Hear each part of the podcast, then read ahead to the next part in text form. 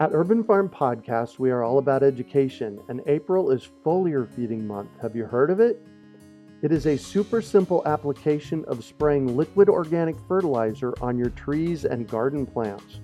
The leaves, branches, and trunks are incredible at absorbing nutrients.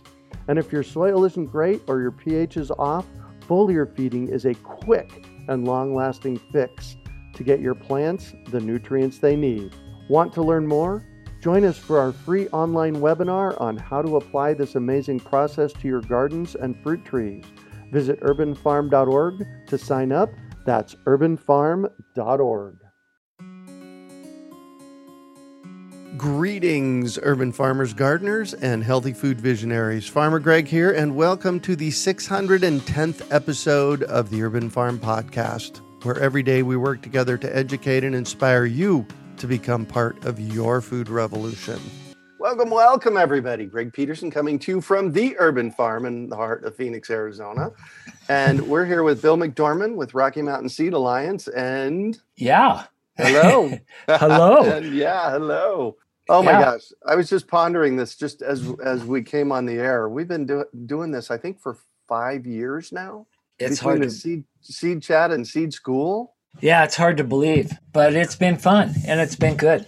And yeah. I I love and it's growing. I think that people are trying to figure out how to get good information and we try to answer questions. At least we do. We do a lot of BSing here too, but right. We try to have fun. That too loud. Don't say that too loud. See here. What have we got today?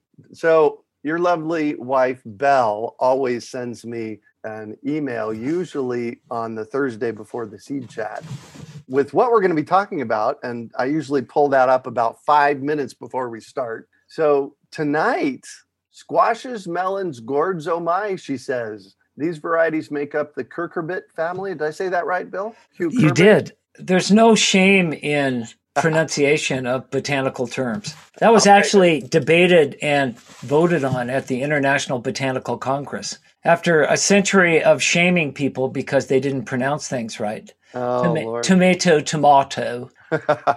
they decided that they all generally knew what each other were talking about. Yep. No, no matter how they pronounced it, and that that was the most important thing. So, right yeah. So that's that's about collaboration there. I love that. You know, there are small groups of people, you especially find this in native plant societies in each state that have their own pronunciations, you mm. know, for the mm. Latin terms, especially. Mm. And mm-hmm. that's how they get to know you. You know, if you're from out of town, they know immediately. right. So, so laugh it off. There's no shame in it. All right, cool. We'll, t- we'll take it. Thank you. Yeah. So Belle says this is the perfect time for most regions to consider planting cucurbits. And there are three there are three species in this family, and each individual species will cross pollinate, will not, excuse me, will not cross pollinate with the other species in this family.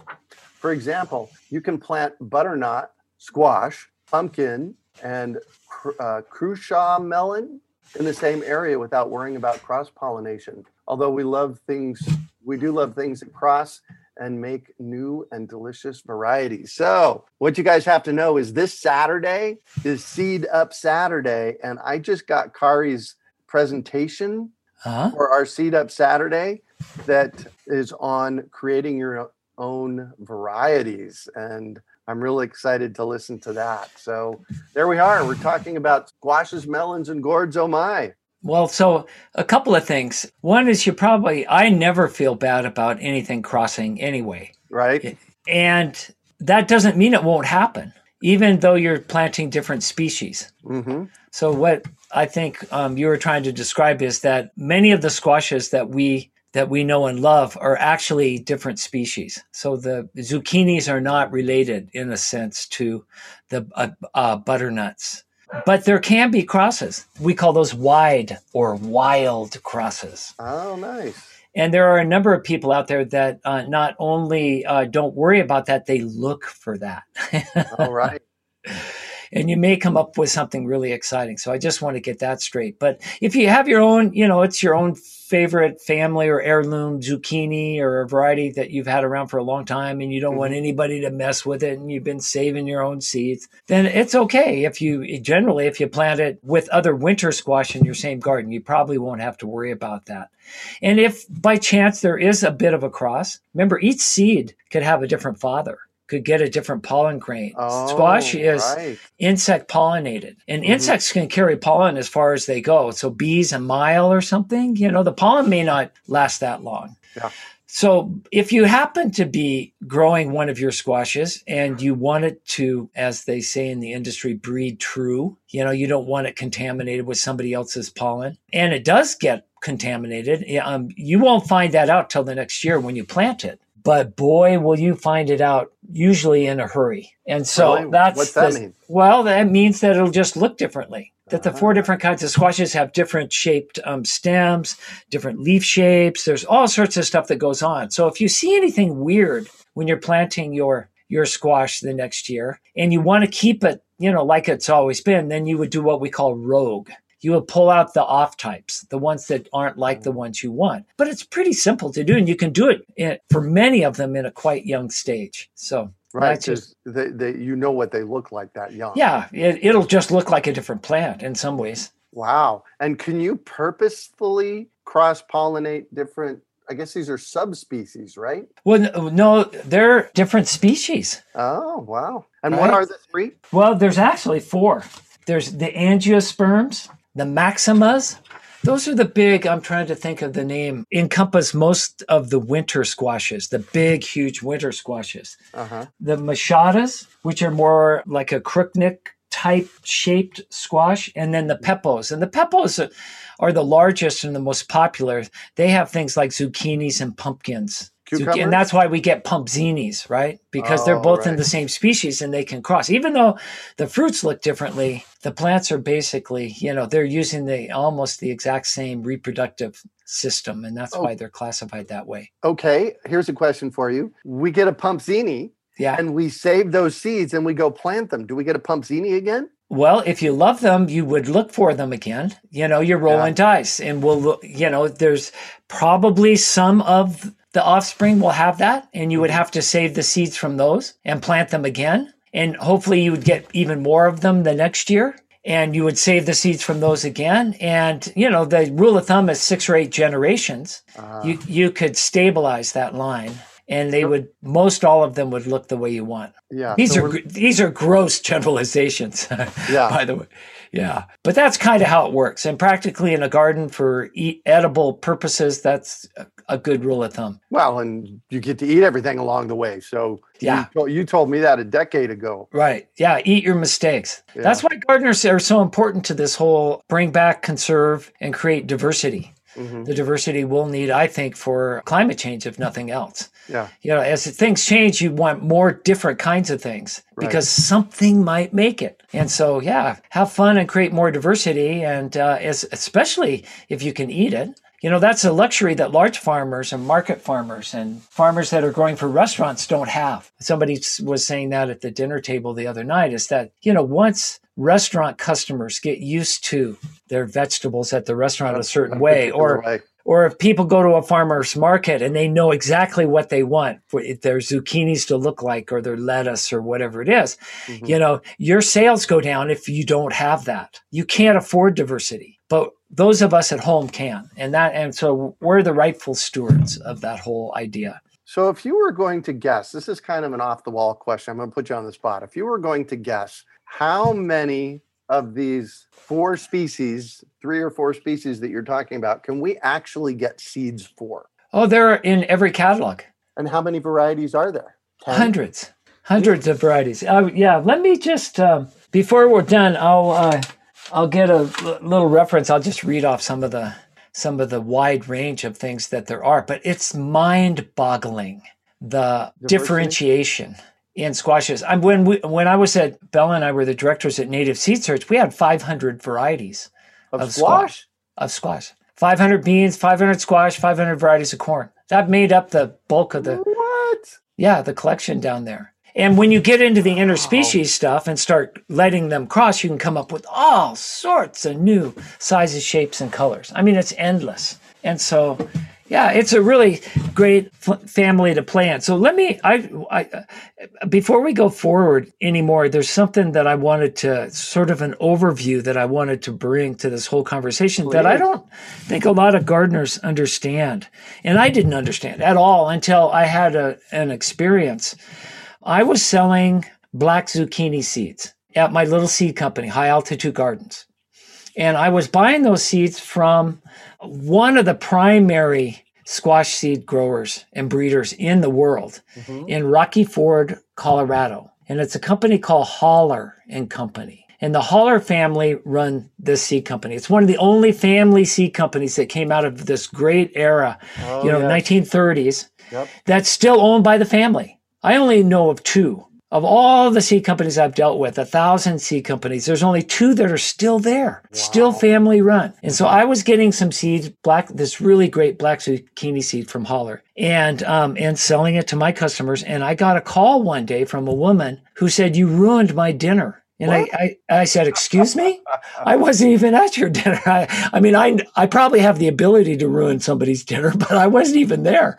And she said, no, let me explain what happened is that, you know, we had chicken and potatoes, mashed potatoes and zucchini for dinner. And so we steamed the zucchini, sliced them up. I put them on the plate. And she said, you know, there's a little bit of juice that comes off them after they're steamed. Doesn't uh-huh. matter, you know, after you cut them, there's a little juice. That juice ran, you know, gets in under the chicken and over into the potatoes a little bit. That juice was so bitter that it ruined the dinner. Nobody could eat. And I'm going, interesting. This is really interesting. So I called up Hollar and Company. And, and I'll never forget the phone call. And I had this verified because years later I went to visit them all and they still remember the phone call because I called them up and I said, I explained what happened. And I could hear the guy hold the phone away from his mouth and yell, We got the bitter gene. Oh, and he goes, Bill, I want you to hold on for a few minutes. There's going to be some activity around here and we'll try to figure out what we can do for you.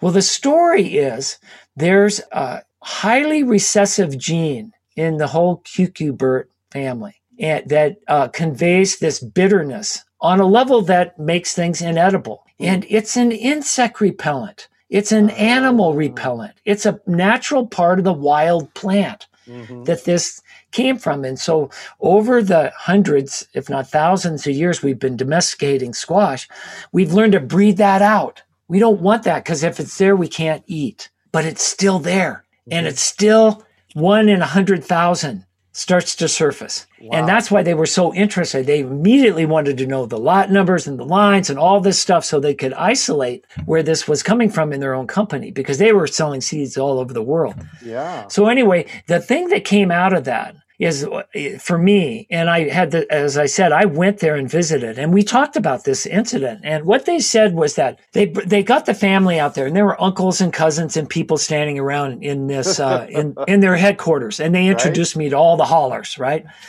And he said, Bill, you're looking at 700 years of experience in breeding cucurbits in this room cumulative lifetime. If you just add them all up, all the people around here that have been involved in this stuff. Whoa. And he said, there's not a month that goes by where we aren't surprised, if not shocked at something we all didn't know. Okay. So that's my overall. So as you get into this, I want you to realize there are, they haven't figured all of this stuff out yet. And you may run into things like the bitter gene or other things that surprise you or shock you that don't make sense. Well, even the people that do this for a long time over generations mm-hmm. still have that feeling sometimes. So anyway, I just wanted to liberate everybody. Wow. I don't even know where to go with that one. That's pretty amazing. Well, if there's any, yeah, if there's any questions or, you know, maybe um, people could write down their favorite varieties of the different, you know, of the angiosperms, the moschatas, the pepos, and the maximas. You oh, know, let's get, get, JD, let's get the people out there to tell us which JD, ones are their favorite varieties. JD wanted to, you to repeat that. Oh, the, the four species? Yes.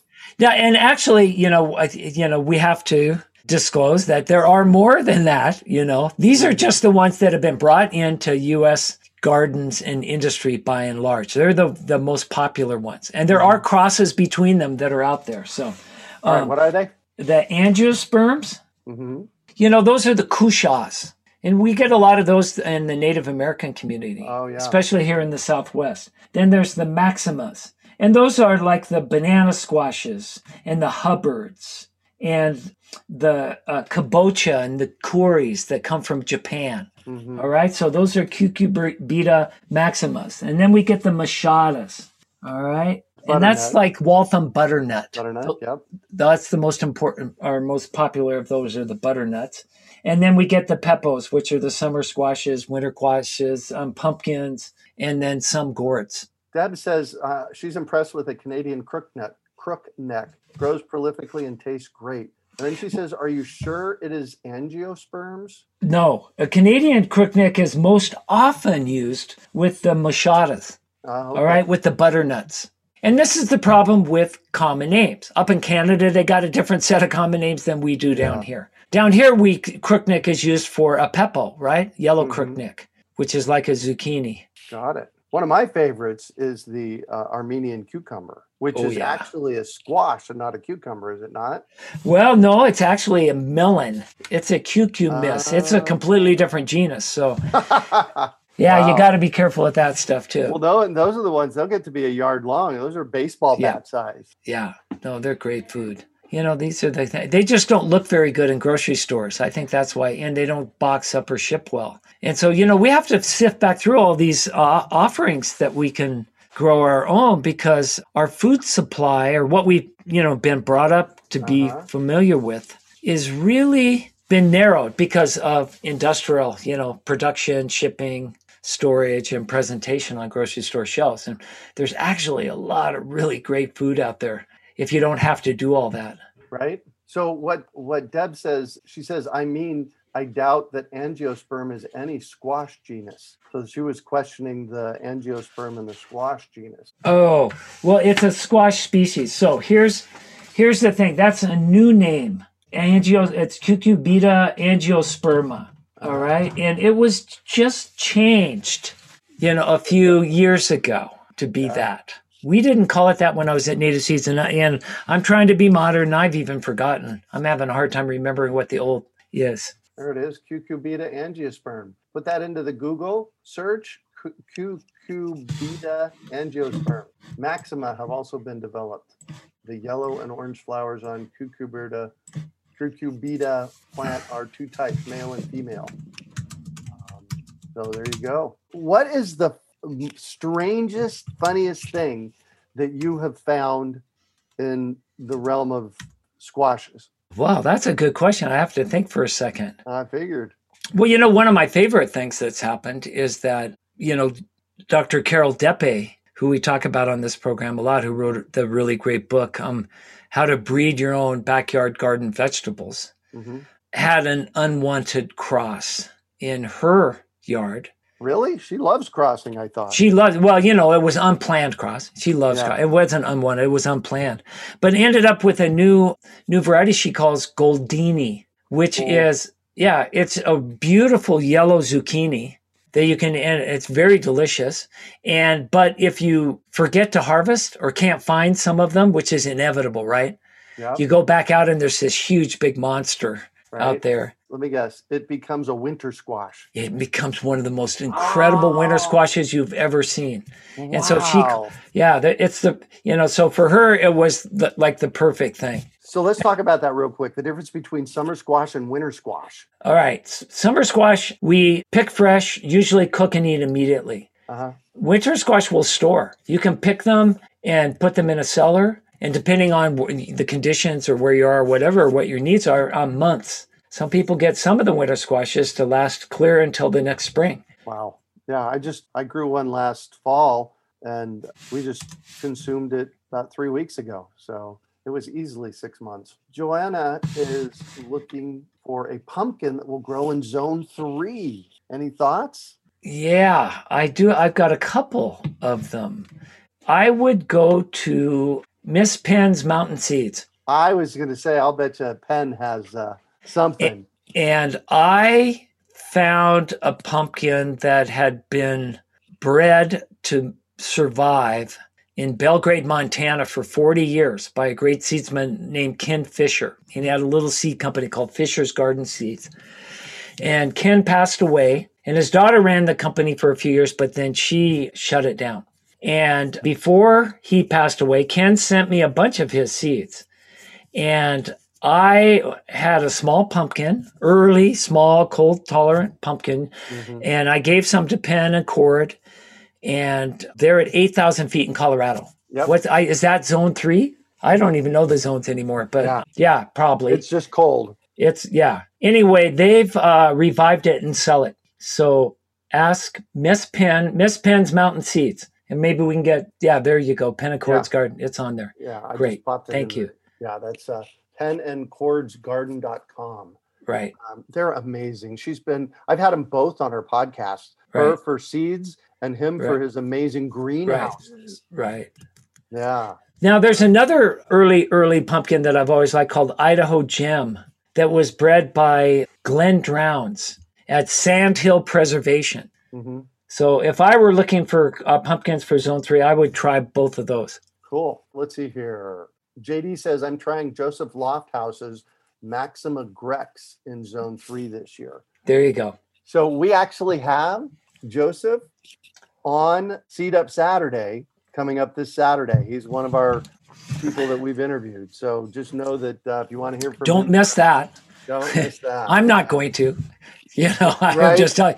I'm going to be there for it. I always learn something from Joseph. You know, I had Brad Lancaster uh, today that we did a recording with. And the reason I love doing these mm-hmm. and the mm-hmm. reason I love doing podcasts is because I get to learn stuff. He has, yeah, he has honed rainwater and graywater harvesting so much. He, he taught me things. Yeah. Not that I know everything, but that's one of the reasons I love doing this is that I get to, uh, I get to learn more stuff. Oh yeah.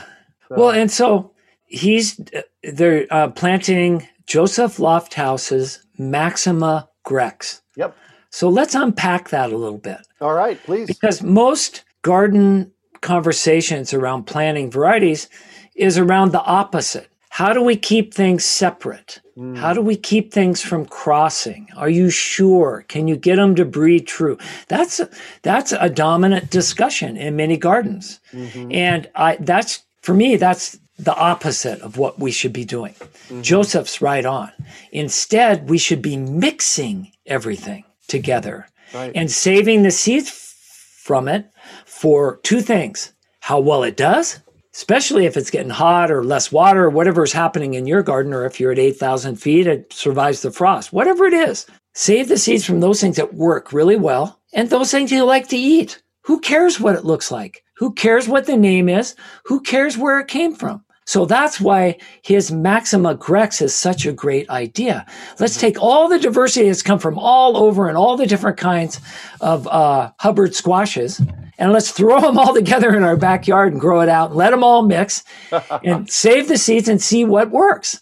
And in a very sh- short period of time, I'm talking about years, number of years, you can start to make a big difference in what you're growing and eating in your yard. And that's Joseph's magic. And he'll talk about his new book where he talks about how to oh, do that. Good, good. Yeah. Yeah. You know, I found it here at the Urban Farm. I've been here 32 years here at the Urban Farm, and I've been pl- practicing permaculture because I discovered I moved here in 89 and I discovered permaculture in 91. So I've been practicing permaculture and forest gardening here for 29 years. And it's beautiful, folks. if you if you ever get a chance, it's just beautiful. Thank you. And I'm starting to see an amazing diversity of because I plant open pollinated seeds and I let everything go to seed. I let mm-hmm. everything go to seed and replant itself. And and at this given moment, we have carrots and chard, kale, cabbage, broccoli, nasturtiums.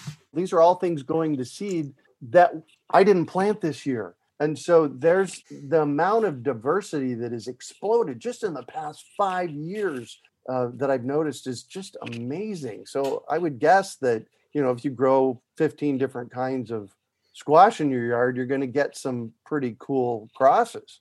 Yeah. Yeah. Well, that's what it's all about. That's the adventure, you know? And yeah. so isn't it fun though to do it that way? Mm-hmm. And I'll bet you spend less time and energy. It's oh, yeah. and and once you adopt this state of mind, um, it's less worrisome. Yep. I mean, so many gardeners. When I have my little seed company and people would call me up, almost all American gardeners, for a while I used to believe this. I know it's not true, but we're stressed out. Gardening stressed them out. Oh my God, I'm late. I didn't get planted early enough. Oh, oh something's going to cross with my zucchini. Oh my God, it, you know, uh, there's bugs or there's this or there's that. You know, I've just problems and questions. And it, it's like, take a deep breath, please. Right. You're never too late. You're always early for next year. Yeah. Okay. It's a big cycle. This isn't a line. And it's not a big, wide industrial field that you have to make look perfect and all laid out, right? Yep. Make it more like a forest garden like yours, Greg. Let yeah. things come up where they want and reseed and give you food. Use what you like best and grows easiest there. And then all that stress starts to drain away. So I love what right. you're saying. Yeah. Allison says, I always just plant wherever I have space. Love that. Yeah. Love that. So uh, there's uh, any squash that is resistant to vine borer? Ooh, I don't know.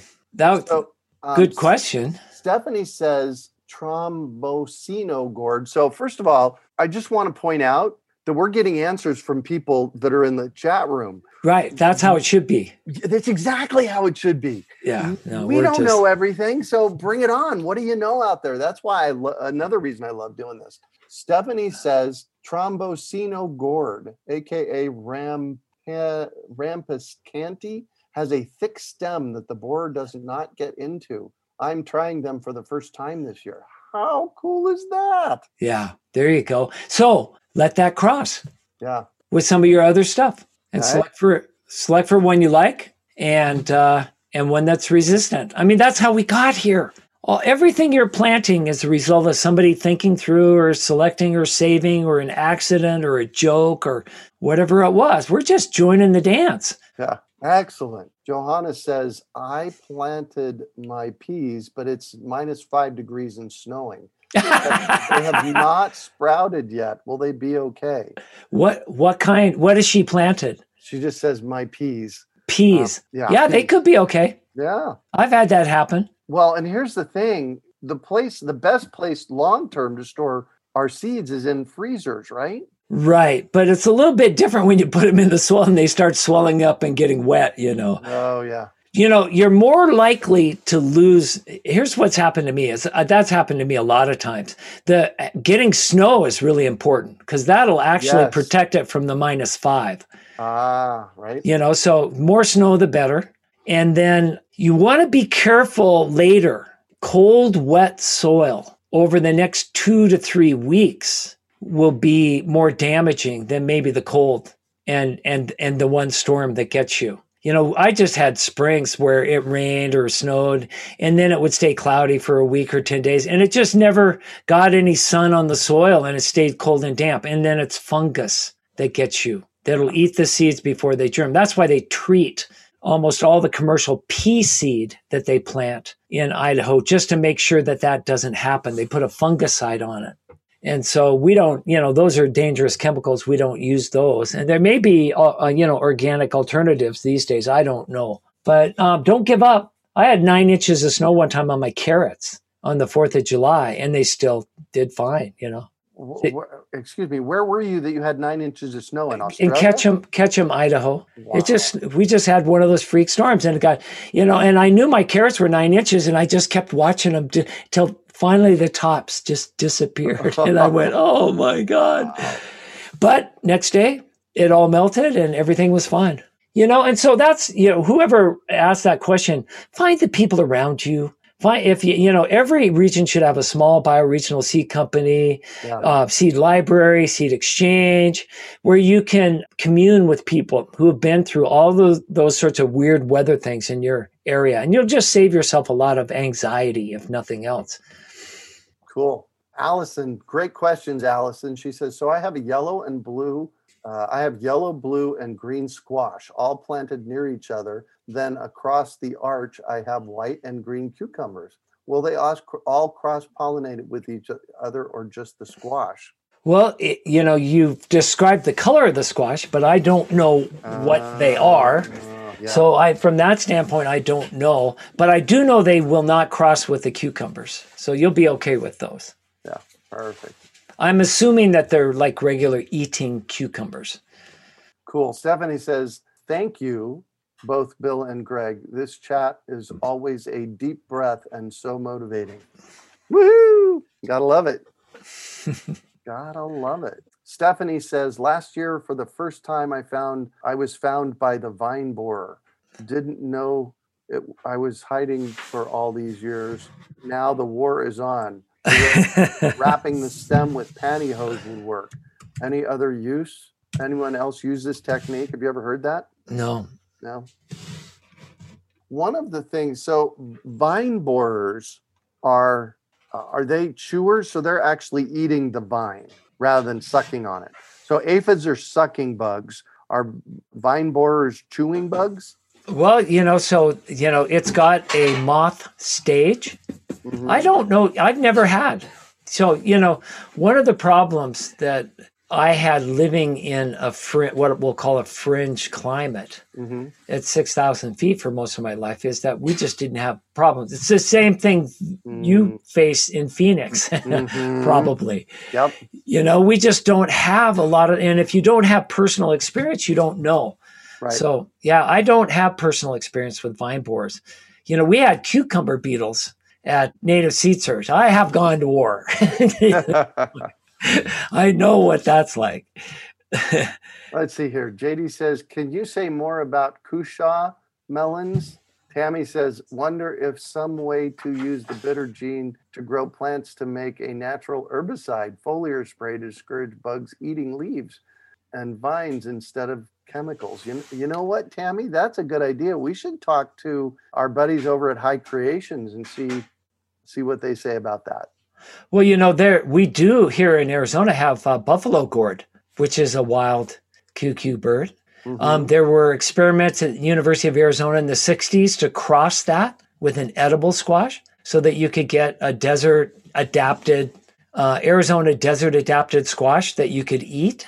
Jesus Gonzalez at Garcia, excuse, thank you, at uh, the Desert Botanical Gardens in Tucson has a nice lecture about um, discovering some of these buffalo gourds that were actually selected for to be less bitter so that they could eat them. But I guess what I'm getting down to is uh, one of the things you could do is find the wild squash that's growing near you. And we could do that in the Southwest here and grind that up and use that as an insecticide because that's, you know, it is way more bomb proof. It's already figured out how to get around all the insects and pests around here. That's what that bitter is in there for. So Mhm. maybe that's wow. there's a, there's a key to that. Oh, there you go. Deb says, I have not had vine borers. I've grown a lot of squash. Is it only persistent in warmer climates uh, rather than 6,700 feet in Colorado? No. So I don't have vine borers here that I know of. But the curious thing for me about the urban farm is I've been organic for 32 years here hmm and there's bugs. Somebody was here the other day and saw some squash bugs in my front yard and said, "Oh, there's squash bugs." And I said, "Really?" And we looked at them and apparently they were, but and I grow squash. So one of the things that I've noticed more often than not in gardening for oh my gosh, almost 50 years.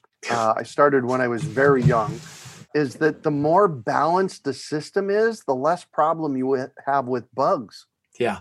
So Yeah. do I have do I have bugs here at the urban farm? Absolutely, there's bugs. Do I have a bug problem? Nope. Yeah. They just don't get out of balance. Right, exactly. Yeah. Yeah. There's uh, there's a lot to be said about that.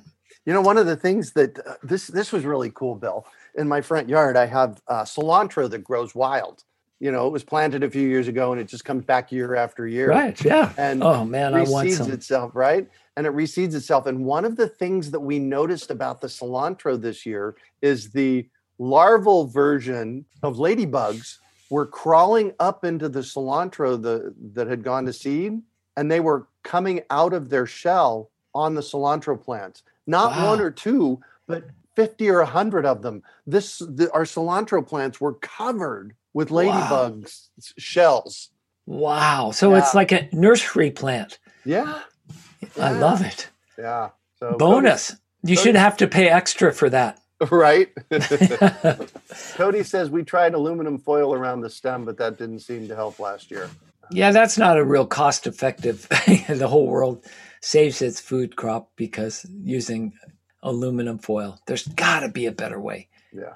Well, just grow a food forest. Grow a balanced food forest where there's just always food to grow. That's my that's my solution. So let's you know, but especially as the climate gets out of whack, mm-hmm and we start having yes. extreme events and things, yes. the disease vector and the insect vectors are going to be worse. So even if though we have a balanced one, mm-hmm. that you know we're going to have problems. And so I really appreciate these discussions. Yep. So the old name for the argyrosperma was mixta. Oh, right. You said. Cucurbita mixtas, and those are the cushaws. And so there's all sorts of uh, as I said, uh, varieties of that. But can, Canada crookneck is one of the most famous. Cool. So, uh, what's up on the schedule? You guys, you guys do a social, uh, online social once a month, don't you? Yes, and that's coming up in two nights on Thursday night, oh, same time. Mm-hmm. Where at? Uh, Where do people find out about it? Go to RockyMountainSeeds.org mm-hmm. and uh, Seed Socials. It's, there's a menu item right on our front page nice. that we talk about it, and there you will find if you follow the the prompts, you can find recordings to mm-hmm. all the other mm-hmm. seed socials we've done, and uh, about half of them have, are a series we call the Seed Elders. These are people that I've known and you know, I, you've been talking all night about doing this for 40 years or 50 years. So these mm-hmm. are people that have been doing it for 40 or 50 or 60 yeah. years and, and um, have astounding lifetime stories. These are the nuts in some ways. And I say that lovingly that got so deep into this stuff, yeah. into the seed world, especially. And so, um, and this Thursday, I'm having on one of those incredible people, Jack Kloppenburg mm-hmm. who uh, professor emeritus, uh, University of Wisconsin Madison. Mm-hmm. Jack is the author of a book, very famous book. It's probably the most thorough political and economic treatise about seeds that's been written. It's called First the Seed. And he's also uh, one of the co founders of the Open Source Seed Initiative. Oh, very good. Which has gotten a lot of publicity. And now he's he went to Europe last year, and now they're calling it GOSSI, the Global Open Source Seed Initiative. Oh, nice. And so the idea is going everywhere, and it's a, a really simple idea to take the idea, the protection that comes uh, that was discovered in the software world mm-hmm. about open source software. Right. As an incentive to get everybody to work on it, simply because nobody could take that work and then patent it, right? It always has to stay in the open. Yes. Well, that's what they're uh, doing with seeds. New, they're trying to get seed breeders all over the world to register their new um, things as open source. So it's really an exciting thing. And Jack's a great storyteller and talker, and he just got off of the Grand Canyon, a couple weeks on the Grand Canyon.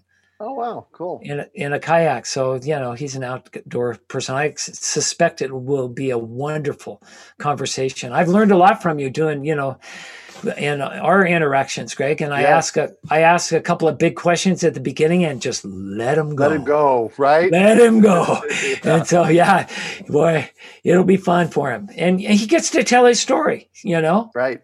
And if you so go back through, you know, if you want to see our seed social page and go back through and li- listen to some of those, there's some really great ones. I mentioned Glenn Drowns tonight from Sandhill Preservation.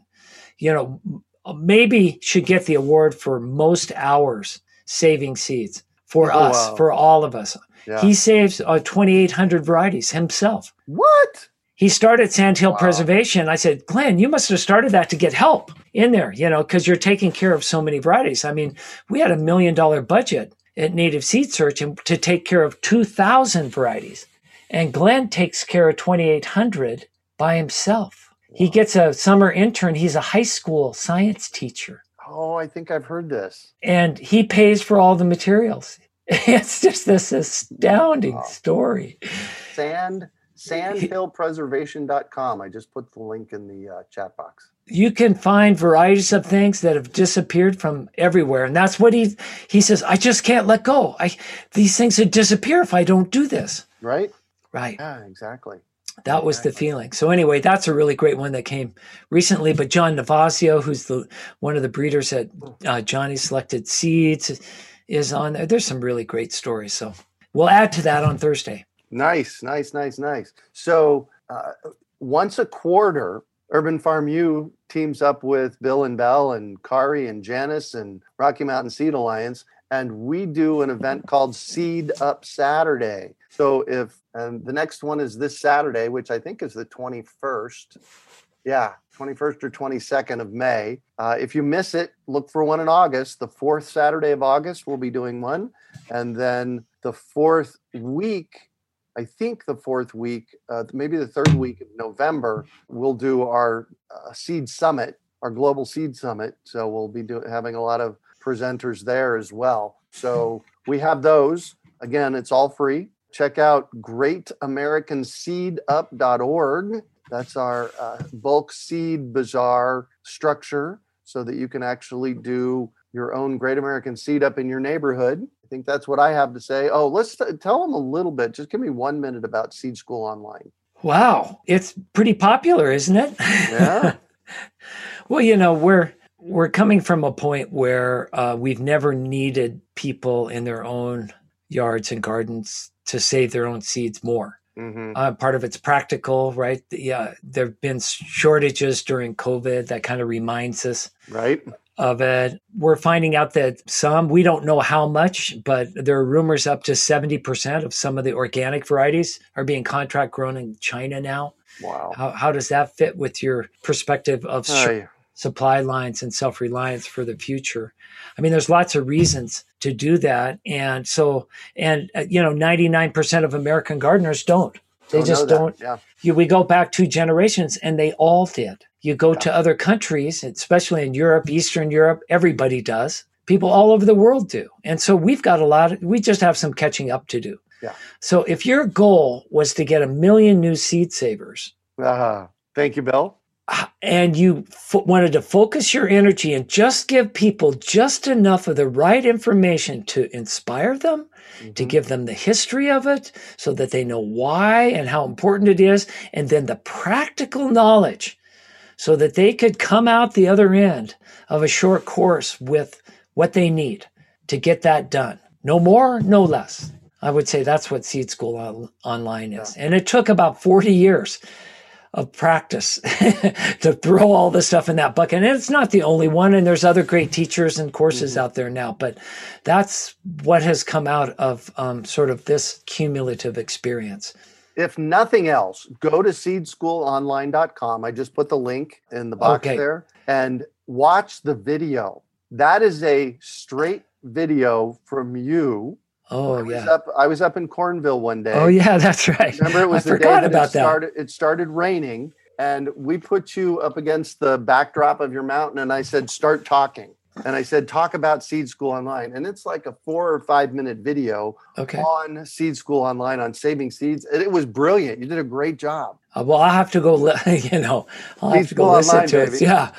All right. So All right. Seed Social on Thursday at Rocky Mountain Seed Alliance. Dot, Rocky Mountain Seeds Dot org. Dot yeah, org. go to the Seed Social page and sign up, and cool. they'll send you a Zoom link, cool. and we'll we'll see you with everybody on Thursday. It'll be great fun. And seed seed up Saturday. Sign up oh. at seedupsaturday.com uh, for this Saturday, and come and join us. And uh, yeah, thank you all for joining us tonight. Uh, Allison says thank you so much. Tammy says thank you. You know what? We just do this because we have to. It's what we're supposed to be doing, right? Yeah.